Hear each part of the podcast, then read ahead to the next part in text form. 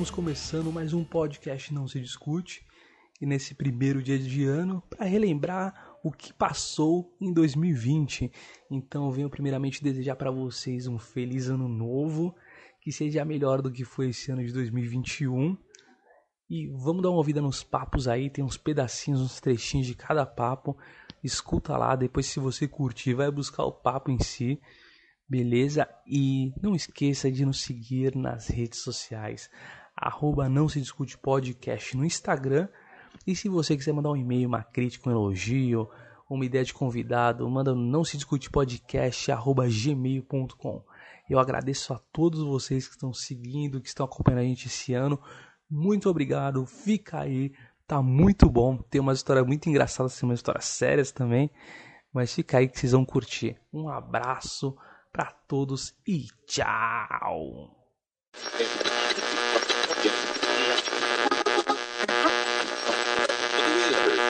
Eu tô escrevendo um material que teve uma. Quando eu trabalhava na 25, eu juntei 700 reais, tá ligado? E É. Só que, mano, eu não, eu não guardo dinheiro em banco, eu não confio. Porque minha conta sempre tá negativa. Eu falo, mano, tá doido, esse cara vai logo pegar meu dinheiro. Aí eu guardei o dinheiro dentro da churrasqueira. Eu Juro pra Nossa. você, Rafael. Falei, mano, é um bom lugar, entendeu? Se alguém Porra! entrar, ninguém vai procurar na churrasqueira. Ninguém procura dinheiro na churrasqueira, entendeu? Mano, teve um churrasco em casa, cidade. Mano, eu falei, caralho, mano, eu sou, eu sou um bosta, entendeu? Aí eu contei pra minha família, todo mundo decepcionado. Tipo, mano, por que, que a gente adotou, entendeu? Puta merda. E aí é muito louco. Agora a Vivendo do Ócio, também, um topo assim que eu vi assim que eu, foi a parada mais louca que aconteceu com a Vivendo do Ócio foi quando a gente tocou em um festival que Louide abriu nosso show, tá ligado? Que Louide tocou antes da gente, sacou? Foda, hein, mano. Isso lá no Itália Wave, isso foi para até em um livro, sacou? E dentro desse festival foi muito louco, man. Tipo, foi um dos últimos shows de Louide, tá ligado? E a gente já era fã pra caralho dele. E rolou várias treta assim, eu fiquei até com raiva um pouco, sacou?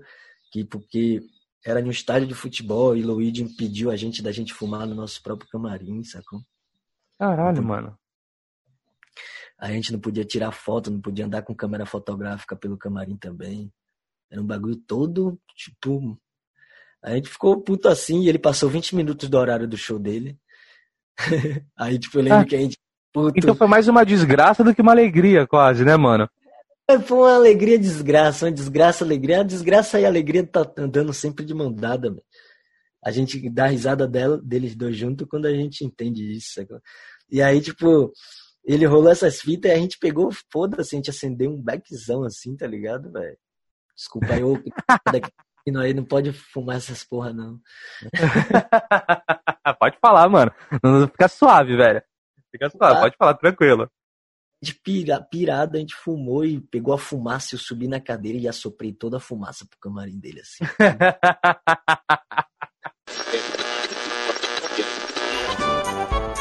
que é um jogo que você jogava com o Mickey e com o Donald.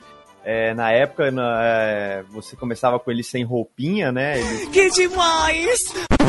com as- quer dizer, com as roupas normais, né? Eles tranquilos.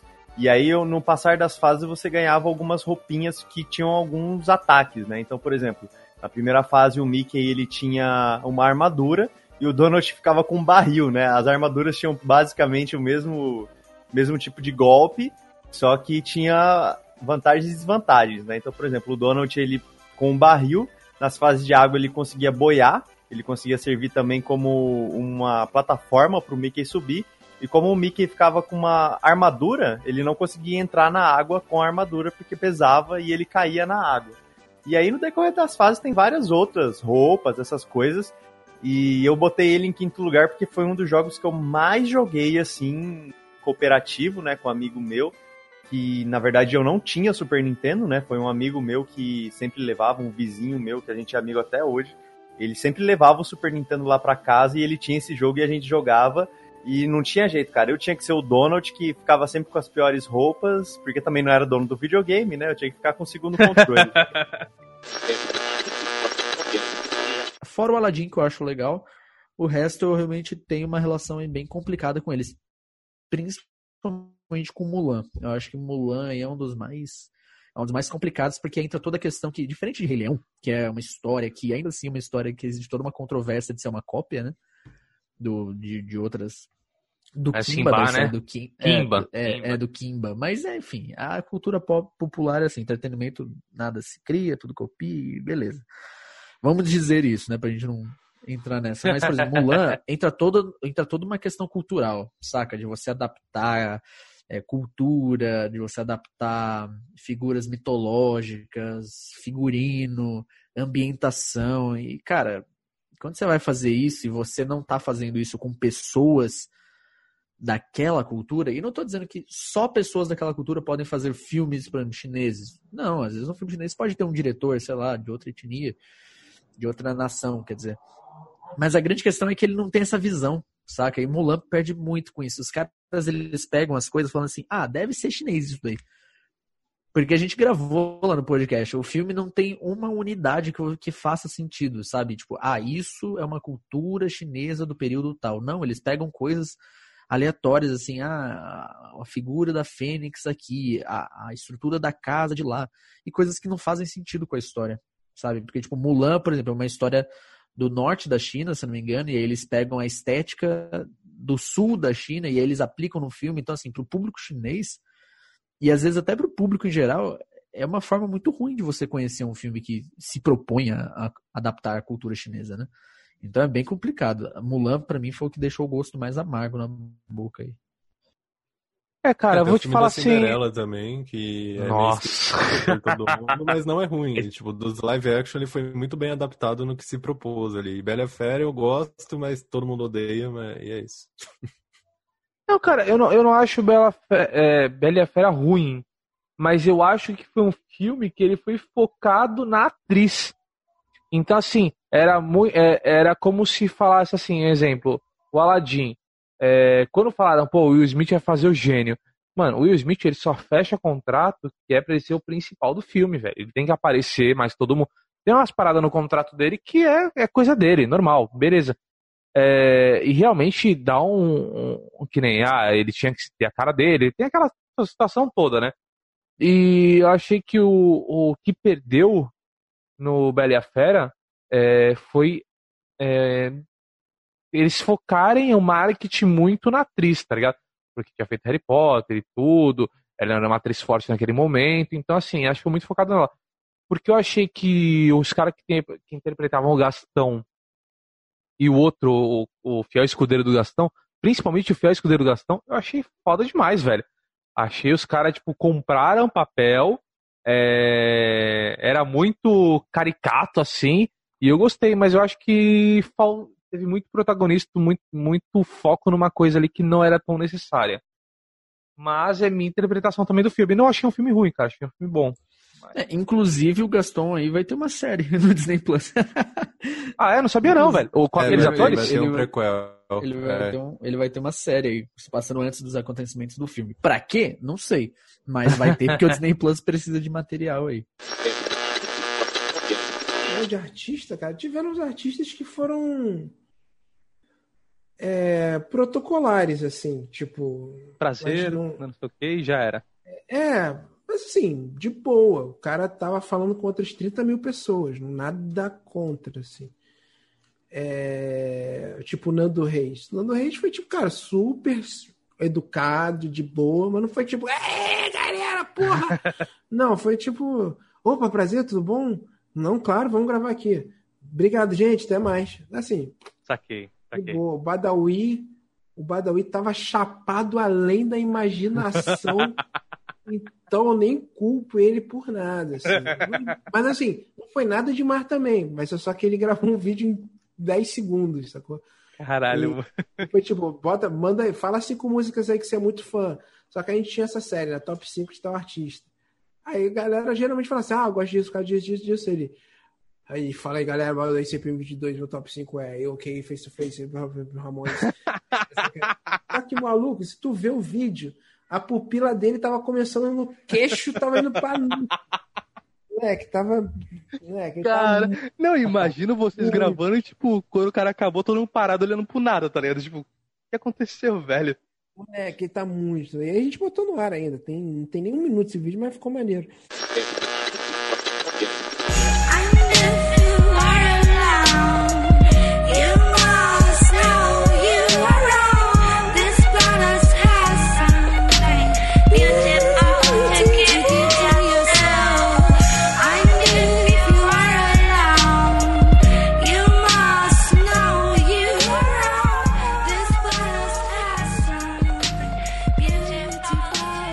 Fala um pouco aí desse teu desenvolvimento nessa, nessa música do. Nesse, nesse tema de hip hop, de rap. Como foi pra ti entrar na cena e como tá sendo essa, esse teu crescimento dentro? Então, na real, assim, sempre escutei muito rap, tá ligado? Sempre fui muito influenciado. Como eu falei antes, eu sou influenciado por, tipo, diversos, diversos estilos, tipo de música, enfim. Desde o punk, pós-punk mesmo, que é um bagulho que eu amo. Rap, rap nacional pra mim é supremo, tá ligado? É, mu é muito, muito forte. A gente tem uma gama de coisa acontecendo. E aí, é, como forma de me expressar, comecei a escrever. Acho que mais, mais como poesia, tá ligado? E aí eu vi um monte de gente em volta também fazendo e e aí é muito bom, cara. Você se sente muito é, como posso dizer, cativado, tá ligado? A fazer as coisas. E é uma maneira muito natural de, de colocar a minha, a minha vivência, tá ligado? O que eu vejo e passar pra, essa geração, deixar para gerações futuras. Então eu queria passar uma mensagem, tá ligado? Sempre quero passar uma mensagem, um pouco do meu pensamento. E aí a música sempre é essa ferramenta para mim, tá ligado? E aí a partir de 2017 que eu comecei a escrever nesse formato, tá ligado?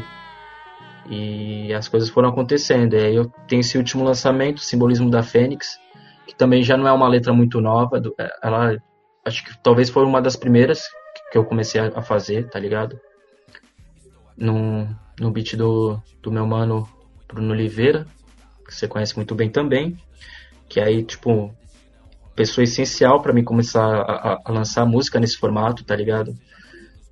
E e aí eu tô lançando ela nessa nova roupagem, tá ligado? Quando eu encontrei a Ana Débora, a Ana D, que canta comigo, ela lançou o refrão, quando escutei aquele refrão, encaixou a, a, essa letra que eu não tinha lançado ainda, num beat do meu mano Dr. Phil, e aí aconteceu, tá ligado? Aí realizei o lançamento semana passada, e tô tentando fazer o máximo de pessoas escutarem a mensagem, escutarem a música. Acho que é basicamente isso. Uma parada que rolou muito, uma outra banda que, que eu sou, porra, fissurado pra caralho, apaixonado por tudo, é o Forfã. Hum. E os moleques acabaram, né? 2015, sei lá quando é que eles acabaram, e criaram o Brasa, que é uma outra puta banda foda também. É. E o maluco me mandou mensagem uma vez, o, o Vitor, que é o principal lá deles. Principal não, até foda-se, não tem principal, mas é, é o vocal. É isso que eu quis falar, vocal, não principal. ele divide vocal com o Danilo.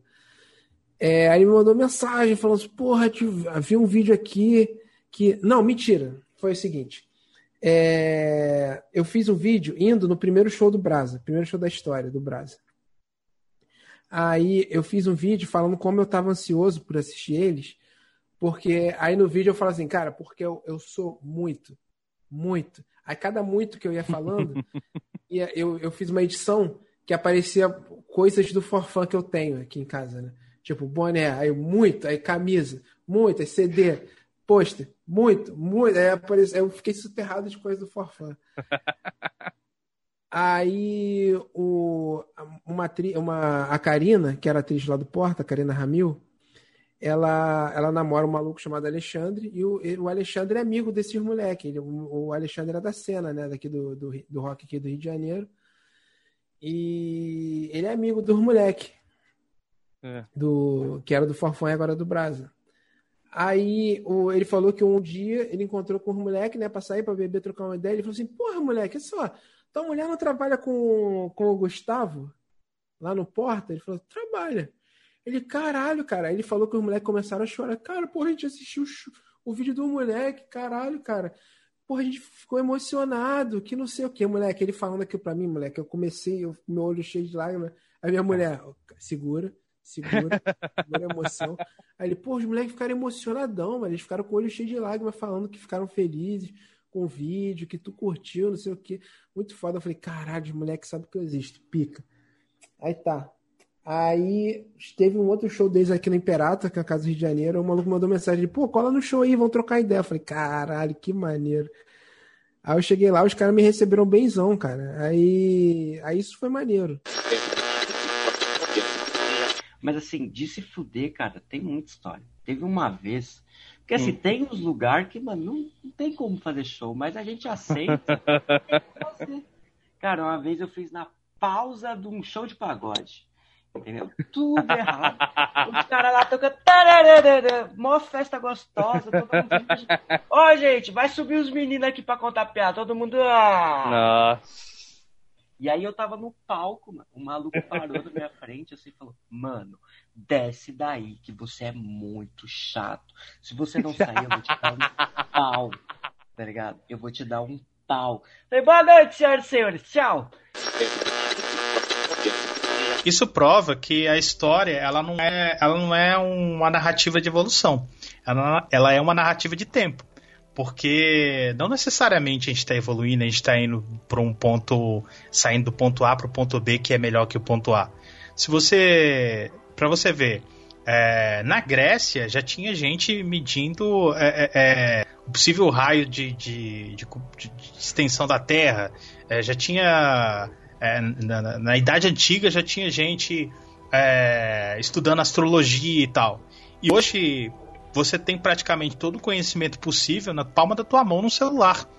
Isso não significa que as pessoas estão melhores. Né? É, basta você entrar no Twitter que você vai ver que essa teoria não faz sentido. não, pior que isso, isso deu voz para idiota, né? Que nem eu sou um idiota. Eu, eu, eu, tenho, eu tenho ciência disso. E eu tenho ciência, melhor ainda, da minha ignorância. Então quando alguém me pergunta assim, ah, mas você acha que votar no, no X e não votar no Y era melhor do que votar no Y e não votar no X? Eu falo, cara, não sei. Eu realmente não tenho estrutura política, embasamento político para debater com ninguém. Eu posso falar o que eu li, eu posso falar o que eu achei melhor e eu posso falar o que eu vejo é, mediante as coisas que vêm acontecendo ou não vêm acontecendo. Agora, eu tenho ciência que eu sou ignorante ou o que, que vocês se espelham para levar para música para criar assim a, a esfera e a atmosfera da Ordem dos Tolos? Vai, Paulinho. Jogou a mais difícil para mim, desgraçado. É porque, assim, na verdade, a banda da gente tem um, um, É como toda banda, acredito. Todos os integrantes têm bem suas vibes de bandas diferentes diferentes, né? E a gente meio que unifica, né? Tem aquela, a, aquele círculo em que ficam todas aquelas bandas que, enfim, a, a, a banda em si gosta, né? A, a, gente acha que pegou muito da vibe é, do, da Legião Urbana e da Capital Inicial, sabe? Mesmo que sem querer, não era bem o foco. Então, quando a gente tava criando a banda, a gente perguntou, e aí, é, qual vai ser o foco da banda? Qual, qual, é, qual que qual é o nome? Como, qual que tipo de gênero nós vamos utilizar, assim, né, especificamente? Aí a gente concordou, não, vamos pegar um grunge. Tá bom, vamos pegar um grunge. Então todo mundo deu as mãos naquele momento e vai ser um grunge. E saiu o quê? Algo bem Legião Urbana e Capital Inicial. Então, assim, é, todo mundo tem essa vibe de gostar da, da Legião. Nós gostamos muito de Legião Urbana, todo mundo da banda. Gostamos muito de Capital Inicial também. Então, assim, eu acho que inconscientemente, meio que no momento que a gente está escrevendo e, e, criando, a gente fica pegando, sabe? É, esse tipo de estilo mesmo sem perceber. Também é muito um estilo que a gente conheceu através dos nossos pais e tudo. A gente tem uma, realmente uma forte afinidade, assim, com, com Legião Urbana, Capital. Então, a gente acabou que as músicas da gente, pelo menos assim, muita gente percebeu e veio falar pra gente: caramba, tá bem Legião Urbana, caramba, tá bem Aborto Elétrico, tá bem Capital Inicial. Então, assim, é... e a gente é, consentiu que realmente parece em muitos aspectos. Então, acredito que a influência maior nesse caso acabou sendo essa, mesmo que sem querer. A gente queria pegar umas influências bem Pearl Stone Temple Pilots, sabe? Mas acabou saindo no Legião Urbana Capital, que tá muito bom, assim, gostamos, então estamos felizes com o resultado. Então, os quadrinhos eles contam ó, como cada um foi parar em Nebegard. O jogo de PC vai começar justamente com eles exilados, separados. É, o gigante, os gigantes e os eternais, eles têm uma rixa natural entre os povos, aquela rixa clássica de bárbaro e mago, guerreiro e mago já vai vai ter uma pegada dessa também. E É o anão só que é por aí. Só que o que que acontece? É, a geopolítica do, do planeta, né? Foi cultuada ao longo do. Isso se passa 10 mil anos no futuro em outro planeta. E ao longo dos anos foi cultuada a pureza do sangue como uma coisa positiva. Então, nos reinos, nos gomos reais, em cada gomo real, é, cada povo se sentia superior aos outros povos. E inferior ainda era quem tivesse esse sangue misturado. Se um gigante, por exemplo, se apaixonasse por um eternal e nascesse um filho dos dois, é, esse filho ele seria considerado um mal nascido. E esses mal nascidos eles, eles apresentam na, na pele a marca do, da sua composição genética. É, os as raças, o- os Elons, os gigantes e os eternais, eles têm cores características dominantes diferentes. Então, os mal-nascidos eles mostram essas manchas na, na, na pele, entregando qual a composição genética dele. E essas pessoas elas sofrem muito preconceito.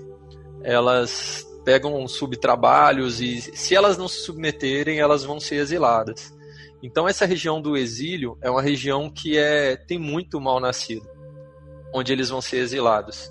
E o gigante, o Urian e a Cora também, Eternal principalmente, eles têm esse sentimento de superioridade racial e eles acreditam que os mal-nascidos são inferiores. Eles cresceram num ambiente que, que fez com que eles tivessem esse- essa personalidade, né? E eles vão chegar nesse local que vai ter muito mal-nascido. O Eric já tem essa mentalidade de que todo mundo veio do mesmo ser humano, né? Todo mundo veio do mesmo homem, não tinha por que ser tudo separado. O Eric é meio rebelde, né? Ele é o elo, né? Então, eles em algum momento, a trajetória deles no exílio, eles vão se encontrando, eles vão se encontrar em alguns momentos e eles vão desenvolver a empatia pela realidade desses mal-nascidos. Vão ver que um monte de gente está ali injustamente e que são pessoas boas e que foram exilados por vontade de por capricho da, da rainha eternal ou por capricho de qualquer outro lá do, do anel real e eles vão passar a insurgir contra o sistema. Então, no final, a trajetória deles vai ser é, uma trajetória de desenvolver empatia pela causa dos, do, do Eric, a causa dos mal-nascidos, e eles vão desafiar o sistema. Mas cada um vai, vai ter a sua motivação. O gigante, por exemplo, ele quer acordar um rei adormecido. São cinco reinos. Eu apresento três, que são esse, desses três personagens. Dos outros, tem um reino que é o do Gomo contestado, Gomo real contestado, que é o desse rei que ficou congelado. Esse rei ele pediu para se congelar porque no, ele está congelado desde o início da colonização de Goldlock One, porque o filho dele se perdeu na chegada e ele queria que encontrasse o filho dele. Ele pediu para se congelar, falou: só me descongela quando encontrar meu filho. E o filho dele nunca foi encontrado. E ele delegou o, o reino dele para um amigo dele eternal, que era um antepassado da rainha contemporânea do tempo do quadrinho. E a rainha acabou ficando com dois reinos de voto na votação entre os cinco. E um dos reinos se se ocultou, se absteve de tudo e, que, e quis ficar alheio ao sistema. O voto dele não contava. Então, o, o gigante, como ele era contra os Eternais, e os Eternais estavam com dois votos no conselho, ele tem como meta dele acordar o rei para que o rei possa declarar a vontade dele e não fique no controle dos Eternais. Então, a meta do gigante é conseguir acordar esse rei congelado para poder ficar livre do domínio dos Eternais. E a Eternal tem uma série de motivações pessoais, que assim, aí é mais é, coisa da que tá oculta ainda, da infância dela. A gente tocava muito ali no Parlapatões, ali no centro, que é um É. teatro. E rolava show de toda a galera lá, sempre rolava coisa lá. Seja na parte fora, seja dentro do teatro mesmo. E aí rolou o show do Edu Sereno, que é um, que é um parceiro de mil anos. eu toquei com ele, não sei o que. E aí, tipo, pá, né, depois, ficamos lá, tomamos cerveja pra caralho, pá. E aí, porra, fomos lá pro AP, e nesse AP, mano, tinha sempre muita gente, tá ligado? Sempre. E aí, pô, chegamos cansado, né, cara? Chegamos morto. E aí chega lá, isso acontecia direto, não foi uma vez, tipo, chega lá morto, cansado, né, pra, que você quer deitar e, mano, não, não tinha colchão, não tinha sofá, não tinha nada, sacou? Tipo, Tava, tava a galera tudo em festa e, tipo, vocês só se fudendo depois do show. É, não, uma galera já dormindo lá, saca? Tipo, uma galera já dormindo lá. Então, tipo, todos os colchões que tinham ocupados, as camas ocupadas, sofá ocupado, chega nós lá, sabe? E, porra, não tem onde dormir, tá ligado? Aí a gente sempre acabava dormindo, tipo, junto com outro amigo, com outra amiga, sabe? Isso rolava muito lá. De tipo, tinha Cara, alguém foi- dormindo no colchãozinho, aí dava um alô assim, ó, vou deitar aqui com você, beleza? Beleza. E dormia junto. Isso que é amizade, né, irmão? Isso que é amizade.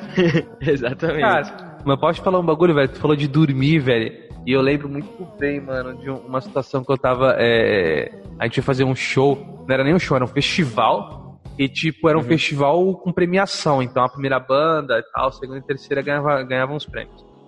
E, velho, o festival começou seis da tarde, tá ligado? Eu trampava na época. Saí do trampo 11 horas da noite e fui pra lá. E destruído, velho, destruído, destruído. Aí eu cheguei lá no bagulho, era tipo 11 e meia, foi meia horinha pra eu correr pra lá pro lugar. E, velho, aí a gente começou lá no. Tava lá no festival. Acho que eu cheguei até mais cedo que isso, mano. Acho que eu saí 18 esse dia. É. Eu saí 18, porque eu lembro que chegava umas 8 da noite. E, velho, banda rolando, banda rolando. E eu falei pros caras assim, "Ei, como, como é que foi o sorteio, velho? Não, se liga, a gente é a banda número tal. Falei, "Ah, tá bom. Aí, mano, mas nem perguntei quantas tinha, nem perguntei nada quantas tinha aí. E fiquei lá ouvindo um, um som de uma banda, um som de outra. Aí vai curtir o som de uma lá na frente, pá, não sei o quê. Cara, duas da manhã, duas e meia, da manhã, eu falei, caralho, velho, que horas que a gente vai tocar? Não, a gente tá marcado pra tocar às quatro. Eu falei, nossa. Caralho, eu falei, não acredito, velho. Era quatro, mano, eu, eu peguei meu minha bag de prata, tá ligado? Fui pro cantinho da, era tipo uma balada fechada. Eu Só. fui pro cantinho assim, encostei minha bag e deitei no chão da- do bagulho, dormi, mano. Eu dormi no meio da balada, Caralho. eu tava destruído, velho. E eu falei, mano, eu preciso dormir, senão eu não vou conseguir tocar. Aí eu dormi no bagulho e, e, velho, eu, eu tomei chute. Eu, velho, os caras foram me chamar depois. Tipo assim, ô Ribal, Ribal, 10 minutos pra gente entrar. Aí eu caralho, não acredito. Aí subi no palco, tocamos. E tinha que ficar até o final pra saber quem tinha levado, sacou? Mano, a gente ficou até umas seis e meia da manhã, acho que lá. O bagulho foi 12 horas. Nossa, mano. Hoje, hoje, hoje um cara engraçado, é, muitas, muitas pessoas me escrevem, né? Ô, dá uma dica aí, como é que eu faço? Eu quero ganhar dinheiro, não sei o quê. Aí um cara me escreveu um DM no Instagram, falando assim, pô, André, eu sou do Espírito Santo, não, Campo Grande, Campo Grande.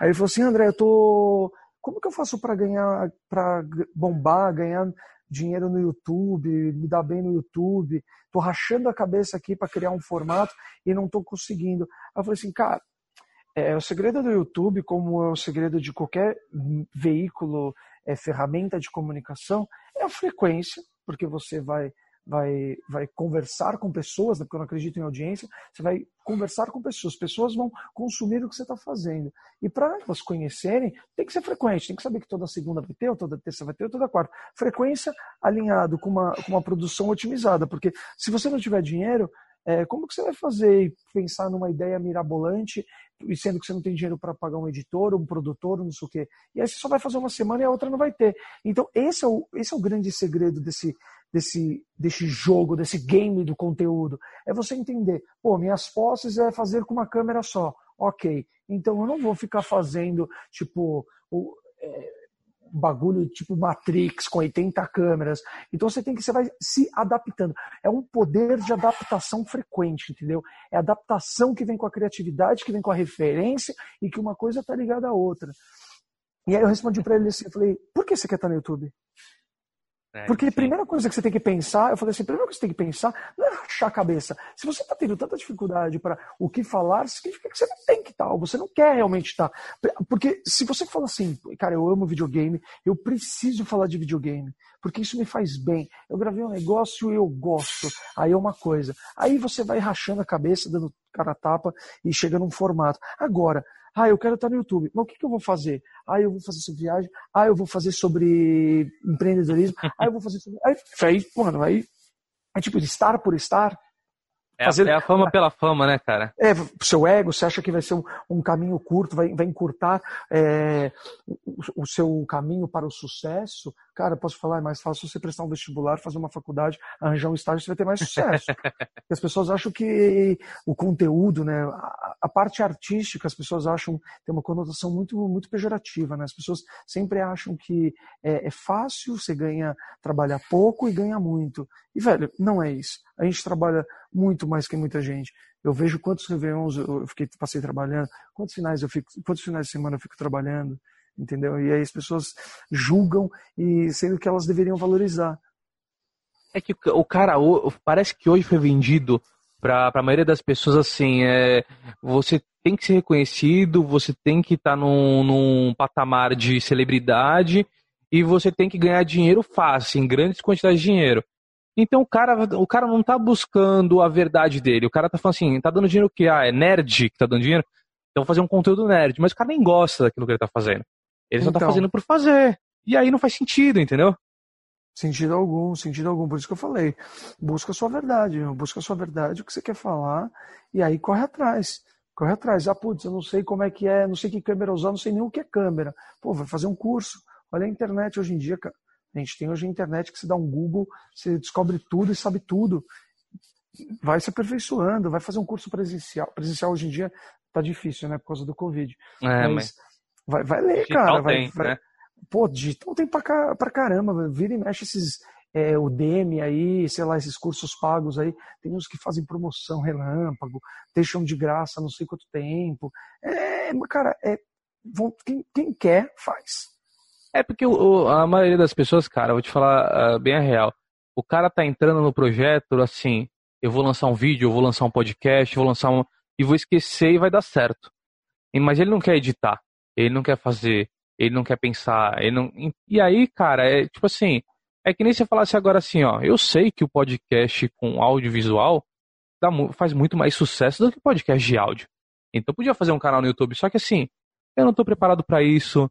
é, eu, eu sei que não vai sair com uma qualidade que eu gostaria, então não é o momento. Eu tô me preparando para tal, para ver lá na frente, tudo. Só que assim, qual é, qual é a razão de eu estar aqui? Cara, eu gosto de falar com pessoas, eu gosto de trocar ideia, eu gosto desse tipo de entretenimento, entendeu? Sempre foi uma coisa que eu, que eu curti fazer. Então eu falei assim, eu vou fazer da forma que eu consigo fazer. Que seja bom, que seja de qualidade e que respeite as pessoas que estão ouvindo e o meu convidado que tá trocando ideia comigo, entendeu? Pra mim era essa a minha verdade. É, cara. E é porque assim, antes de antes de você estar na rua dando autógrafo ou antes de uma grande marca te mandar um recebido, que é aquele sneaker que todo mundo quer e só tem três unidades no Brasil, antes de tudo isso, você passou dias em claro, você ficou em filas de testes, você tomou vários nãos na cara, você decorou texto, você tomou esporro de diretor, você é, fez a cena e ficou uma porcaria, você chegou em casa como a pior pessoa do mundo, você achou que não fosse dar certo, caiu o filme, não deu certo o projeto, e aí você foi, continuou, e você fez, e não sei o que, não sei o que, não sei o que, não sei o que. E as pessoas não veem tudo isso. Porque antes É. do Whindersson Nunes postar uma foto em cima do jatinho dele, ou ele tomando um drink dentro do jatinho dele, esse cara tá há quantos anos postando foto atrás de é, vídeo atrás de vídeo, com- postando conteúdo atrás de conteúdo? Quantos anos? Sete? Oito anos? Cinco anos? Dia após dia, mano, no YouTube, com a câmerazinha dele no interior do Piauí, com a câmerazinha em cima de uma caixa de sapato. Se ele fosse é, desistir porque ele não tinha um tripé, porque todo mundo tem um tripé, ele, ele não ia ser o Whindersson. E muita gente que tem um tripé hoje em dia não tem o jatinho do Whindersson Nunes. Eu não tenho, você não tem. Não, e, o cara- Celso Portioli tem o jatinho do Whindersson. E olha que ele Então, tá fazendo umas dancinhas no TikTok que tá dando likes dancinhas ridículas, uns dancinhas ridículas. Celso não falo nada, viu? Celso é um- é um lindo, mas ele vai. Cai, Portioli. Eu comecei assim, ó. vou- Na época, primeiro grupo assim, ligado à música que a gente montou, velho, foi um, um, um, grupo de dança de Backstreet Boys, tá ligado? A gente dançava Backstreet Boys na garagem deles, tá ligado? E tipo, eu sempre, como eu tinha falado, eu sou nascido e criado na favela, e lá na favela chegou o Backstreet Boys, como chegou também o Planet Hemp, o Racionais, o Blind Pigs, o rock. O rock é da quebrada, saca? Eu costumo falar isso, que o rock é da quebrada sim. O, o lance da classe média que se empoderou da parada, e hoje rock, quando fala, se vê como um bagulho mais de prédio, pá, essas paradas assim, é que o mercado e a classe média se empodera de tudo mesmo e usa até não fazer mais sentido, tá ligado? Até esvaziar a parada. Mas eu conheci o rock na quebrada. E eu tinha essa banda antes que eu tinha conhecido o Backstreet Boys, que não era uma banda, a gente dançava. E aí depois a gente viu, pô, mesmo, não, velho, isso não é, não é onda não, velho. Vamos fazer uma banda de rock. Aí na época ninguém tocava nada. E aí vamos. Aí quando eu cheguei, eu cheguei atrasado na reunião, os caras, aí eu- os caras, e aí, velho? Tipo, tava conversando aqui, vamos montar essa banda aí, é? E aí, qual é mesmo? Bora? Aí eu falei, eu quero ser vocalista, tá ligado? Porque eu já escrevia letra, mas eu escrevo letra desde moleque, só que eu tinha vergonha da minha letra, tá ligado? E aí eu falei, bora, eu quero ser vocalista. Esse cara, porra, vocalista vai ser Diogo, velho. Que Diogo, o pai dele, tem a condição, pai, consegue comprar, vai ter uma guitarra pra dar pra ele. Aí ele tinha algumas coisas que podia rolar pra Diogo, que ele ia ser o vocalista. Eu peguei e falei, beleza, então eu quero ser o guitarrista. Os caras, porra, guitarrista já tem, man, vai ser Léo. vai emprestar pra ele a guitarra. Aí eu, puta que pariu, e agora, velho? Sobrou o que aí? Aí os caras, porra, man, sobrou baixo e bateria. Aí o moleque, na época, eu falei, porra, baixo e bateria, man? Eu não, eu quero ser batera, baixo não dá nem pra ouvir essa porra.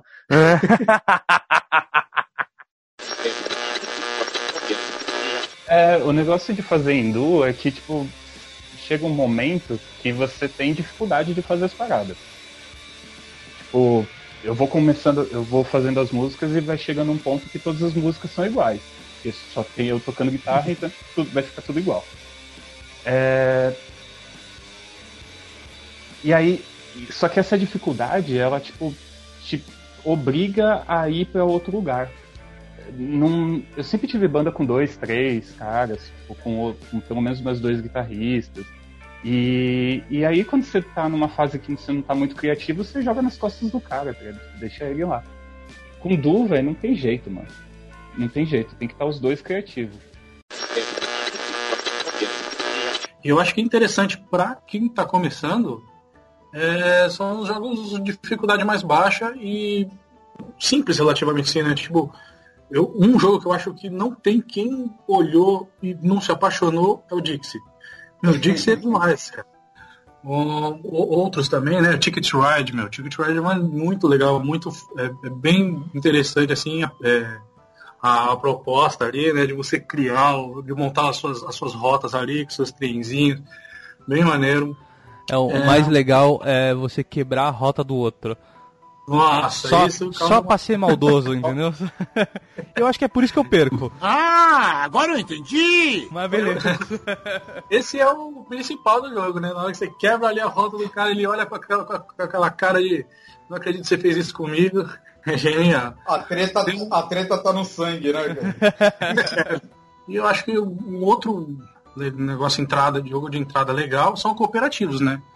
Comentar Principalmente aqueles, aqueles cooperativos que não, você não esconde nada dos, dos outros participantes, porque você consegue ajudar na explicação das regras durante o jogo, né? Você vai explicando, ó, você pode fazer isso, pode fazer aquilo. pra en- Eu, eu ia comentar isso que o Vitor falou, né? Geralmente, é, jogos simples, né? Simples, mas é, nem por ser simples, não quer dizer que ele não tenha um pouquinho de estratégia, né?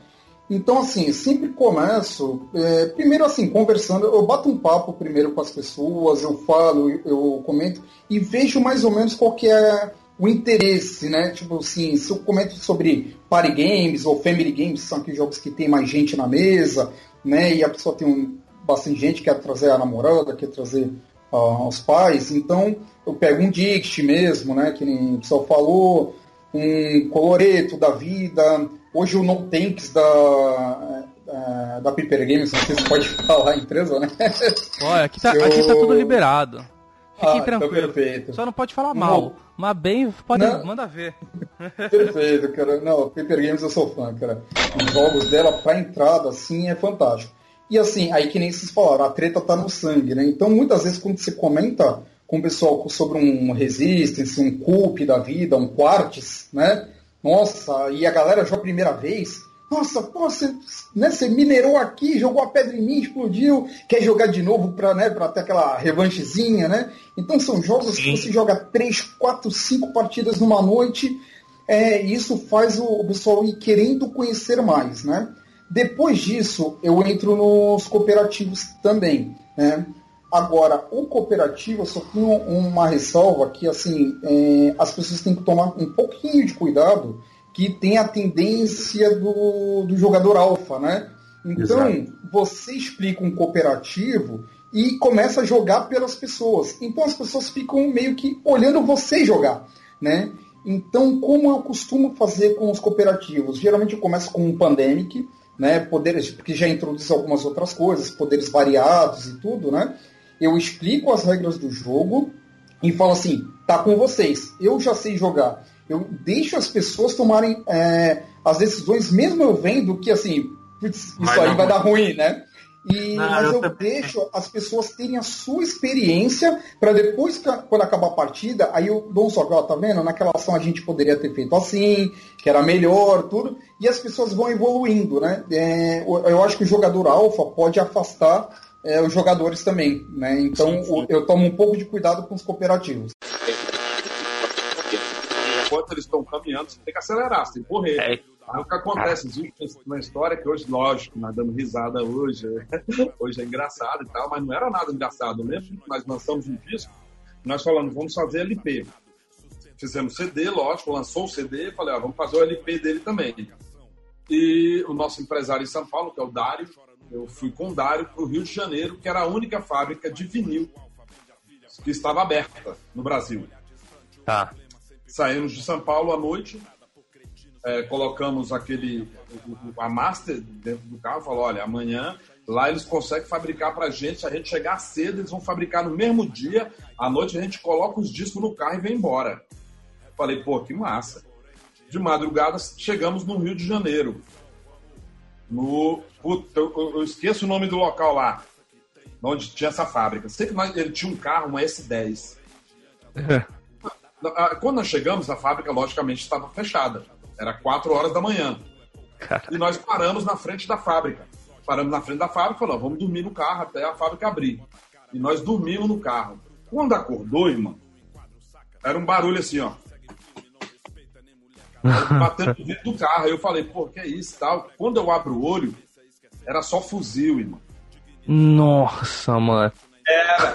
E para o pior, não era, não era bandido, era, não, era bandido. Mas não era o, o pessoal do crime, era a polícia. Era bandido. Era bandido, foi boa. Irmão, irmão, eu lembro até hoje do cara falando: abre a porta do carro, olha, vê se você consegue fazer isso. Abre a porta do carro, levanta as mãos e se joga no chão. Falei, mas Caraca. Ué, eu posso botar o pé no chão? Não, se joga daí no chão, com o braço pra cima. Mentira, mano. Foi, nós caímos de cara no chão, assim, ó. Nossa. E o cara revistou, pá, pá, pá. Aí chegou o, o, o Dário, eu sou dono da gravadora, pá, pá, pá, pá, pá, pá. Qual o nome do grupo? Ah, GOG e tal. Como é que é a capa? Ah, tá. E a capa era justamente da polícia batendo no, no cidadão. cara, essa é a capa? Olha aqui. Aí mostrou pros outros policiais e falei, Dário, nós vamos morrer aqui hoje. Nossa. Foi um veneno. Nós tomamos uma, uma dura, uma revista de quase uma hora e quarenta, uma, quase duas horas. Nós só Caraca. saímos da revista na hora que chegou o dono da fábrica que falou, sou o dono da fábrica, aí os policiais conheciam, falou, não, isso aqui são meus clientes. Eu lembro que os policiais nem pediram desculpa nem nada, mas todo mundo sujo. Pó no chão, da terra. Lá era chão, chão batido. Aí chegamos Caraca. lá, fabricamos. Foi, cara, fabricamos o disco. Porra, chorei de raiva pra caralho. assim. Não, Aí, puta, eu imagino, velho. É isso que eu falo, tá ligado? Os caras te dão mais arma pro bagulho, porque, tu, tipo, tu já tem raiva. Aí tu fica com mais raiva, tá ligado? Não, é, é, um, é um ciclo sem fim, mano. Porque isso aí vai te fuder ainda mais, tá ligado? É, meu velho, aí o que acontece? Quando nós saímos da fábrica, falamos, vamos direto para vamos direto para São Paulo. Aí o Dário, puto pra caralho, falou, vamos, vamos pro centro do Rio de Janeiro. Vamos na praia. Falei, É. porra, Dário. Vamos não, velho. Não, tô puto com esses caras. Eu preciso desanuviar um pouco. Falei, agora. A gente foi pro Rio de Janeiro, foi pro centro. Chegamos, chegamos na praia. Chegamos na praia, paramos o carro no estacionamento. Fomos, fomos pra praia, quando chegamos lá, paramos num quiosque, começamos a beber. Ele, ah, vou encher a cara aqui, a gente dorme num hotelzinho aqui e amanhã a gente vai embora. Falei, ah, beleza. Vamos lá, bebendo tal, papapá. Daqui a pouco, meu irmão, lotou de polícia nesse, nesse quiosque. e eu lembro, do- eu só lembro eu falando pro cara, eu sou turista. sou turista, cara falou. Cara, muito doido. Isso aí, ó, imagina, nós tomamos uma dura de madrugada na noite anterior, aí eu fui pro centro do Rio, tomamos essa dura. A turista, e porra, aquela parada chata, revista.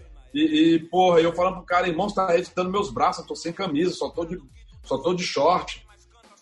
Você tá revistando Nossa. meu braço, eu vou colocar alguma coisa dentro do meu braço tal. Policial, cala a boca, senão eu dou um tiro. Falei, beleza. Ficamos calados, tal, tal, tal. Aí o Dário ficou putaço, falou, velho, vamos embora. Falei, beleza. Pegamos estrada. Meu irmão, quando nós chegamos na Rio São Paulo, falei, Tomou outra. cara, só falta agora na É, falei, só falta tomar uma dura aqui de novo. Passamos na Polícia Rodoviária Federal, parou a gente. Quando Nossa. parou a gente, pegou o Dário e colocou numa sala e eu na outra. É. E eu lembro que o policial chegava na minha sala e falava, cadê a droga? Eu falei, que droga, irmão? Cadê a droga, rapaz? Nossa. Falei, não, não sei, ó, teu amigo acabou de falar que você sabe onde tá. Falei, então ele tá doido. E o mesmo falava com ele, aquele joguinho de polícia. Sim, sim. Daqui a pouco, daqui a pouco liberou a gente. Você vai, É. Agora você vai. Quando chegou, liberou a gente pra ir ver a revista do carro. Quando chegou lá, tava o policial. O policial abriu a porta do carro, enfiou o dedo na- na- no banco que eu estava sentado, colocou na ponta da língua e falou: tá cheio de cocaína esse carro. Eu falei, cocaína. É, eu falei pro cara, "Velho, só se vocês colocaram. Porque não tem É. cocaína. Cara, eu lembro que eu tava comendo biscoito Globo, aquele biscoito de polvilho que vem na praia do Rio. E caiu o farelo no, no- no- no- banco. E o cara pensou que era cocaína, irmão. Quer dizer, então. Quer dizer que tu, tá- tu tava cheirando biscoito, é isso? Então, aí o, eu, lembro, eu lembro que, porra, virou aquele é ou não é, é ou não é. Aí chegou um chefe deles lá, não sei, o cara falou, cara, isso é biscoito. Eu vi o cara falando, pô, isso é biscoito, irmão, tá maluco. Aí o policial- Foi, aí o policial ficou puto e sem graça, o que o policial fez? Meu irmão, os caras faltou depenar esse 10, até o mata-cachorro do- do- da parada eles tiraram pra ver se tinha droga. Cara, você, falou do. Você falou do Witcher, só pra eu. Só pra não passar essa parte em branco, como eu fiquei triste com essa série. Ela podia ser tão melhor. Ela tinha tudo pra ser tão melhor. Cara, é Eu- difícil pra uma pessoa que não segunda tenha temporada, gostado. segunda temporada está aí pra corrigir alguma coisa aí. Não, mas assim, geralmente, geralmente as pessoas que eu escuto falar de The Witch falam muito bem. Então, a primeira pessoa, o Rafael aí, falando que é, precisaria ser melhor, né? Esperava mais, né? Cara, eu achei, eu achei que era uma série que tinha muito potencial, realmente. Não que ela não entregou um produto, mas assim, pra mim, às vezes, é, exemplo, você vai assistir uma, um episódio de Game of Thrones. Você assiste episódio, alguns episódios você, você assiste segurando o sofá pra você não pular, tá ligado? E, e não é nem a questão da ação. Às vezes a conversa, pra mim era isso Game of Thrones. Às vezes as, a- as conversas eram mais importantes que as guerras. Elas me deixavam mais desesperado que as guerras. Eu acho que The Witcher, ele, ele me cansou muito às vezes. Sabe quando é, você fala assim, não, vou pausar, vou ali na cozinha pegar alguma coisa, já volto. Vou pausar, vou no banheiro e já volto. É, eu jamais faria isso com, com Game of Thrones. Era uma série que eu era play, e quando acabava eu falava, não, não é impossível ter passado 50 minutos. É Tu impossível. deve ter se decepcionado pra um caramba, né, velho, com o final, né? Pô, eu me desse cara, me decepcionei. Então, Assim, não que eu, não que eu achei ruim. Eu acho que é, eu sou uma das pessoas que acredita que realmente houve uma construção da Mas também não foi bom, né? que ela tava. Não, então é, então, eu, eu vi a construção dela. Se você vê a série é, pensando no final, é, você vê a construção dela desde ela vendo o irmão morrer na primeira temporada e ela não sentindo remorso e ela vendo tu, e vendo tudo acontecer, você via um crescimento para isso acontecer. Só que eu acho que foi alguma, algumas situações de uma forma muito abrupta. Eles é, te entregaram de uma forma errada. É, o, o final de quem sentava no trono já estava meio que claro que ia ser isso, mas algumas conversas finais me desagradaram muito. Foi uma coisa muito. Não sei, cara. eu sei, é, eu, eu acho que. É, eles tiveram que. Eles tiveram que correr muito, né, pra poder ent- entregar lá aquilo que a gente comentou até lá no podcast. Que, é, daí quase 10 anos de, de- de produção do, do Game of Thrones, a galera tava meio que cansada. Eu acho que se eles É, tivessem tido mais uma temporada de no mínimo uns 10 episódios, né, pra fechar direitinho, o trabalho teria sido bem melhor, né? E eu acho que eles tiveram, eles tiveram medo de matar mais gente. E gente importante que a galera se apegou. verdade. e acho que o Game of Thrones tinha isso de tipo assim, cara, não importa que você se apegou a esse cara, ele tem que morrer, porque a vida é assim. E pronto. Aquela Acho que questão. quando o Game of Thrones perdeu isso, é, meio que deu uma desandada, né? Exato, cara. Aquele, aquela cena, acho que é o último ou penúltimo episódio, se eu não me engano. A área subindo as escadas lá, entrando no castelo pra matar a Cersei. E é, o cão falando pra ela assim: não faça isso onde eu cheguei. Ela pensa e vai embora. É, depois de toda a Ah, construção, existe, cara. Foi foda. Foi foda. Ah, do tipo assim, deixa ela Eu queria deixa ver ela assim. É, eu queria ver ela queimar, velho. Eu queria ver uma morte dolorosa dela. Ou se não, sei lá, que a, a- ela chegasse, a área chegasse e enfiasse o- o- um punhal na garganta dela e rodasse. Alguma coisa nessa pegada. Por tudo que ela tinha feito. Sei lá, Vou estranho. até te falar mais. Se ela não, mesmo se ela não tivesse morrido, pensa nisso. Se ela tivesse sobrevivido no final, mas o final dela fosse aquela caminhada do shame, shame, shame. Você lembra essa essa parte que ela passou lá, a, a caminhada da vergonha? Cara, se esse fosse o final dela, seria muito melhor do que aquela morte. Sim, com E ela certeza. ficando, pre- ela ficando presa numa masmorra. Ela morreu Seria- bonitinho, na verdade, né? Ela morreu bonitinho É. lá com da vida É dela. muito Romeo e Julieta, muito, muito romântico. Eu, cara, não, não, não, pra mim não, não rolou. Não precisava, nem ter, se- não precisava nem ter sido a área que matasse ela. Claro que a galera queria isso, mas eu acho que não. eu- Eu acho que o, o pessoal que escreve, que produz, eles não têm que seguir o fanservice.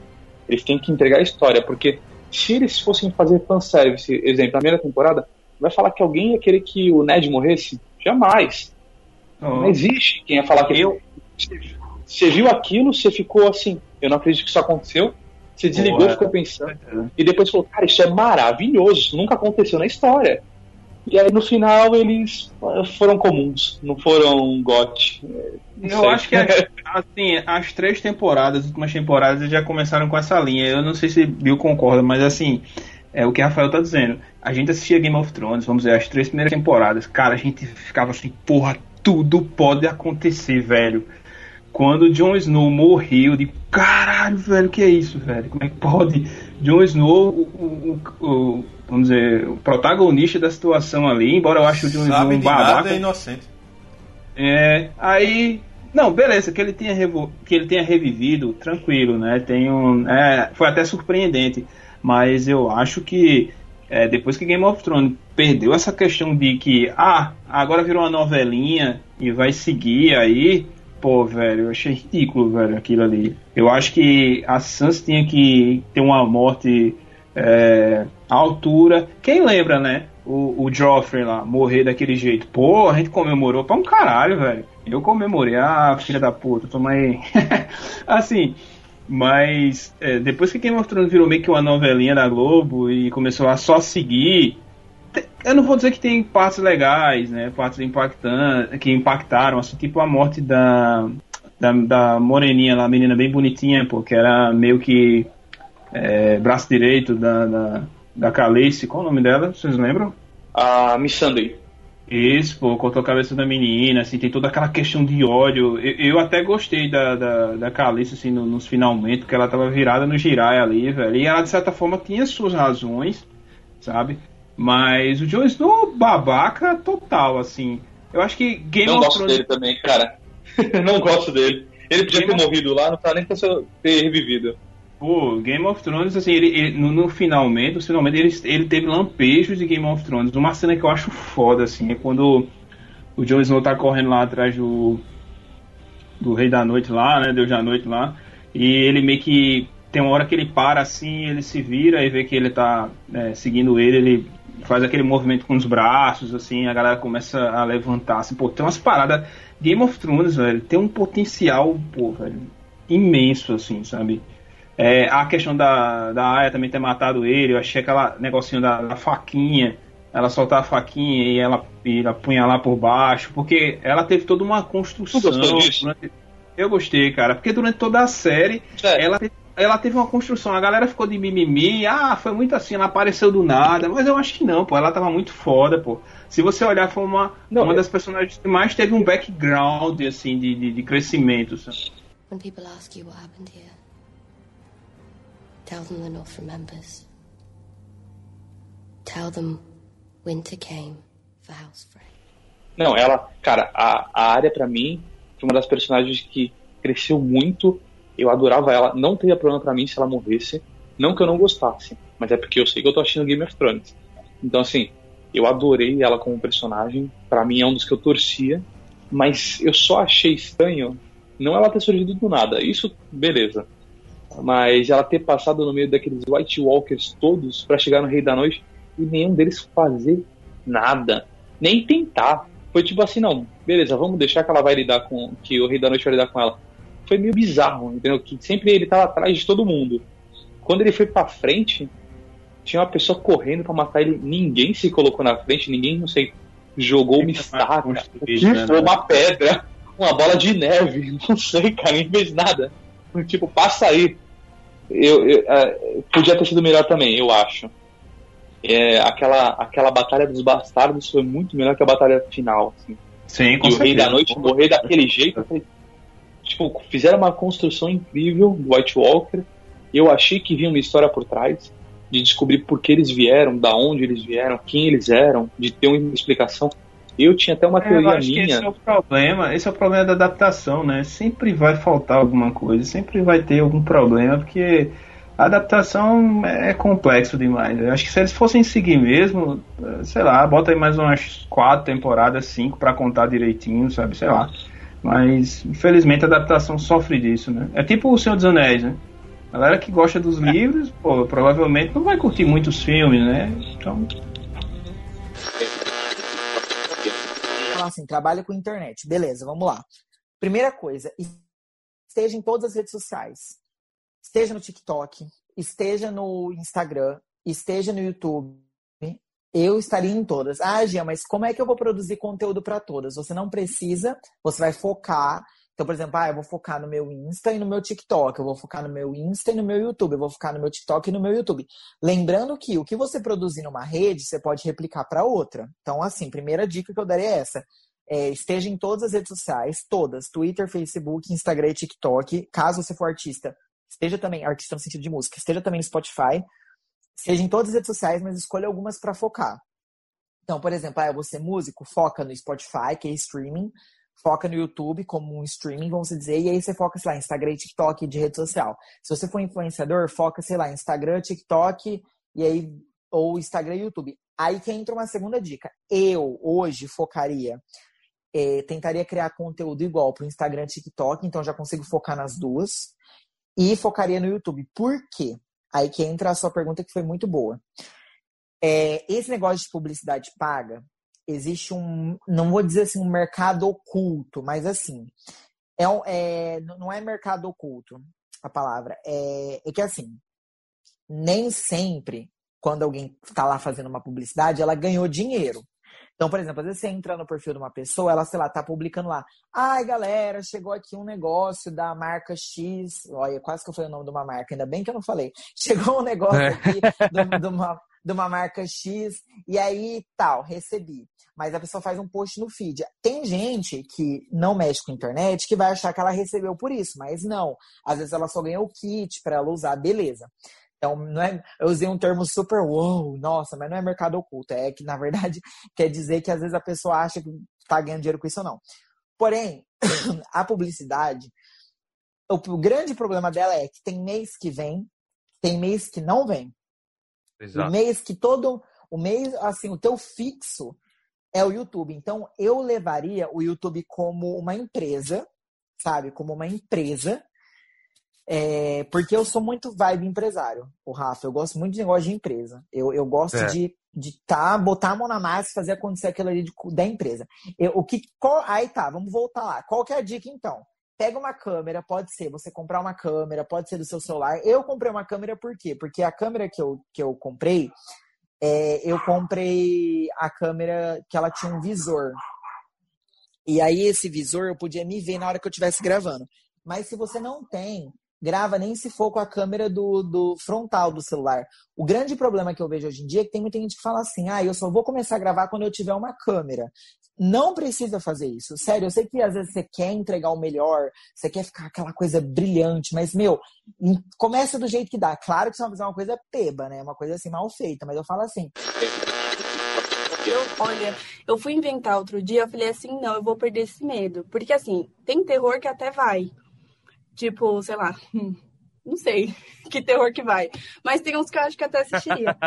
Mas, por exemplo, é, quando é relacionado a espírito, quando é relacionado a boneca, meu Deus do céu, eu morro de medo. Eu fui inventar de ver o trailer de Annabelle. Porque eu falei assim, ah, eu vou perder esse medo. Meu Deus, eu levei, eu até chorei de tanto medo que eu fiquei, que eu levei um susto. O problema é o susto que eu levo, sabe? Nunca mais na minha vida eu vou inventar de ver trailer de filme de terror, terror ou filme de terror, eu já fico nervosa. Mas em falar, em em boneco, tu chegou a assistir na época o Chuck? Eu já assisti o Chuck? O antigo, não?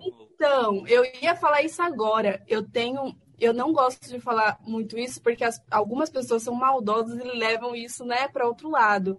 Eu tenho muito medo do Chuck, mas assim, é um trauma de infância mesmo. Mas é um trauma que hoje em dia eu su- superei um pouco. Mas para você ter noção, eu já fui parar no hospital por causa de um comercial do Chuck. Caraca. Eu tive uma crise de ansiedade, porque eu tinha muito medo dele. Mas, assim, era um medo que eu não podia ver foto, eu não podia ver nada. Sabe, na época de locadora? Sim. E aí tinha uma locadora perto de casa que tinha um pôster enorme do Chuck, do Chuck do lado de fora. Que eu passava na frente, eu tinha que fechar o olho, porque a primeira vez eu tive crise de choro no meio da rua, de tanto medo que eu tive. Mas quantos anos você tinha nessa época aí? Quantos anos você tinha nessa época? Ah, eu era criança e eu, eu continuei com esse medo até uns 20 anos, não vou mentir. Eu ainda tenho medo. Tipo assim, se eu- hoje em dia eu consegui superar algumas coisas. Se eu ver uma foto dele, meu coração bate muito forte, mas eu consigo controlar, entendeu? Esse medo. Mas assim, eu não vejo vídeo, eu não vejo absolutamente nada. Algumas teve um menino uma vez na escola, um amigo meu, que ele foi fazer uma brincadeira comigo, ele colocou uma foto do Chuck na minha apostila. Quando eu abri, eu dei de cara, mas eu, eu nossa, eu passei tão mal aquele dia.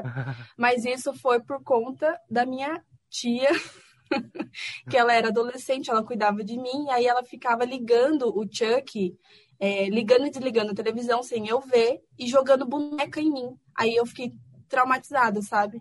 Aí foi por isso. Aí nunca mais. Deus me livre aquele boneco. todas as informações que ele, que ele quer. Essa facilidade de acesso à informação, ela, ela abriu inúmeras portas, né?